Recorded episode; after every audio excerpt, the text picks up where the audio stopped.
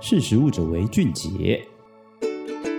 Hello，各位听众，大家好，欢迎收听《识食物者为俊杰》，我是艾伦。相信大家大概在农历春节前一两个月的时候，都有听说，哎，市场上的蛋的供应好像不太够。然后虽然，呃，网络上都很多人说啊，没有缺蛋啊，然后，哎，我家这边的都是蛋，但其实除此之外，有很多地方其实你买蛋不像以前那么简单，说我随便去全联、随便去超市就买得到，反正就是要找一下才找得到。然后你就算到了那个超市或是全联的时候，你会发现选择变得很少。像我自己就遇到。到过，就我上个礼拜去买蛋的时候，我就有发现说，哎，怎么都只剩下一盒一百多块那种很高级的蛋，就是我不是我平常会买的，但是架上就只剩这个，也只能买了。然后在这个鸡蛋供应都还没有完全解决的时候呢，在这个二零二二年的二月十四日，就有蛋农又向媒体爆料说，蛋商三十多年来一直都有在过年期间降低收购价来赚取价差的行为，就像是收取这个新年红包的潜规则，叫做鸡蛋红盘价，那使得先前受到这个鸡蛋价格动涨，影响利润的蛋农又赚得更少了，然后甚至批评这是蛋商剥削蛋农的行为。他还讲到说啊，其实，在农历年前，他有观察到有很多的这个蛋农，他们就因为不想被抽这么多。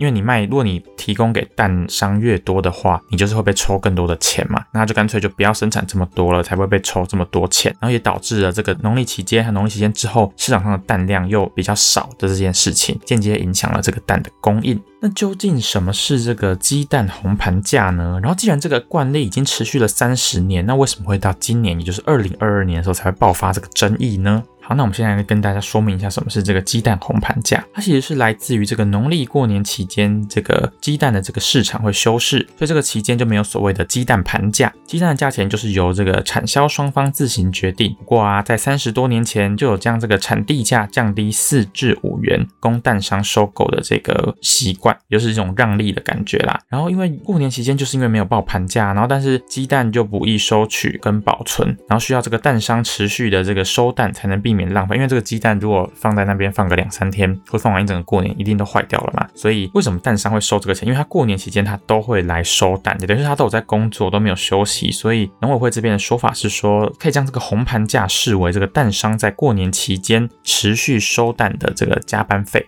呃，虽然确实啊，这个负责这个制定鸡蛋盘价的台湾蛋鸡事业产销监督委员会，他们就有订定说啊，休市期间的这个蛋价就是由产销双方自行去决定。以往为什么大家甘愿付这个红盘价？是因为以往这个鸡蛋量都是过大，然后会有滞销的情况，本来就需要这个蛋商来协助销售，所以他们觉得，哎，我付这个钱没问题。但是因为在二零二一年底，全台都面临这个缺蛋的情况。不仅没有这个滞销，反而还供不应求，就是你政府还是鼓励那个蛋农多生一点蛋，然后再加上这个政府的这个物价稳定政策，蛋农的这个利润已经不太多了，然后在这个的情况下，蛋商还是收取了这个四元的价差，才引发这次有些蛋农不满，然后把这件事情爆出来。那对此啊，这个农委会这个畜牧处的这个张经纬处长他就说啊，因为这个红盘价确实是经过双方协议后的收购价，而且过年期间蛋商都没有休假，才会有这样子的补偿惯例。但他也坦言啊。这次会爆发这样的争议，代表不是所有人都认同，因此。这个未来休市期间，就是过年期间的这个价格，除了蛋农和蛋商来协议以外，农委会也会加入讨论，来定定这个合理、双方都可以接受的价钱。另外，这个张处长也说啊，这个由于红盘价这个词容易被外界去误解，所以以后都这个蛋界就是都不会再使用红盘价这个词了。然后张处长还补充啊，他说就是确实这个蛋农在溢价上面是有弱势，就是如果今天你今天就是不想付这个红盘价的这个钱啊，那如果蛋商不收你的蛋，那你怎么办？你要你有办法自己卖吗？对不对？所以他就说，因为其实农委会一直都是很鼓励，也乐见这个蛋农发展自有的品牌，自产自销，或者是转型成特色的蛋，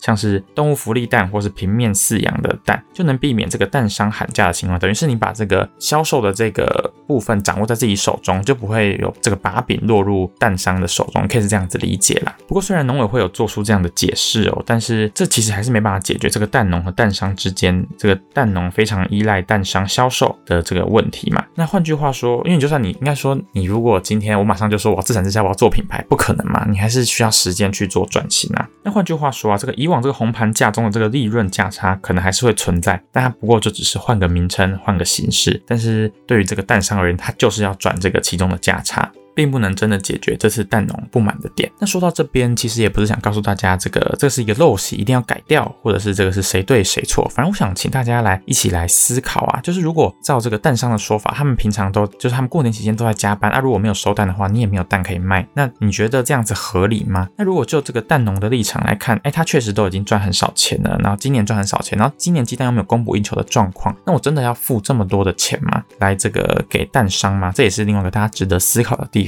好，那我们今天的讨论就到这边。如果你有什么想法的话，欢迎你在底下留言。那我是艾伦，谢谢你收听《识时务者为俊杰》，我们下次见，拜拜。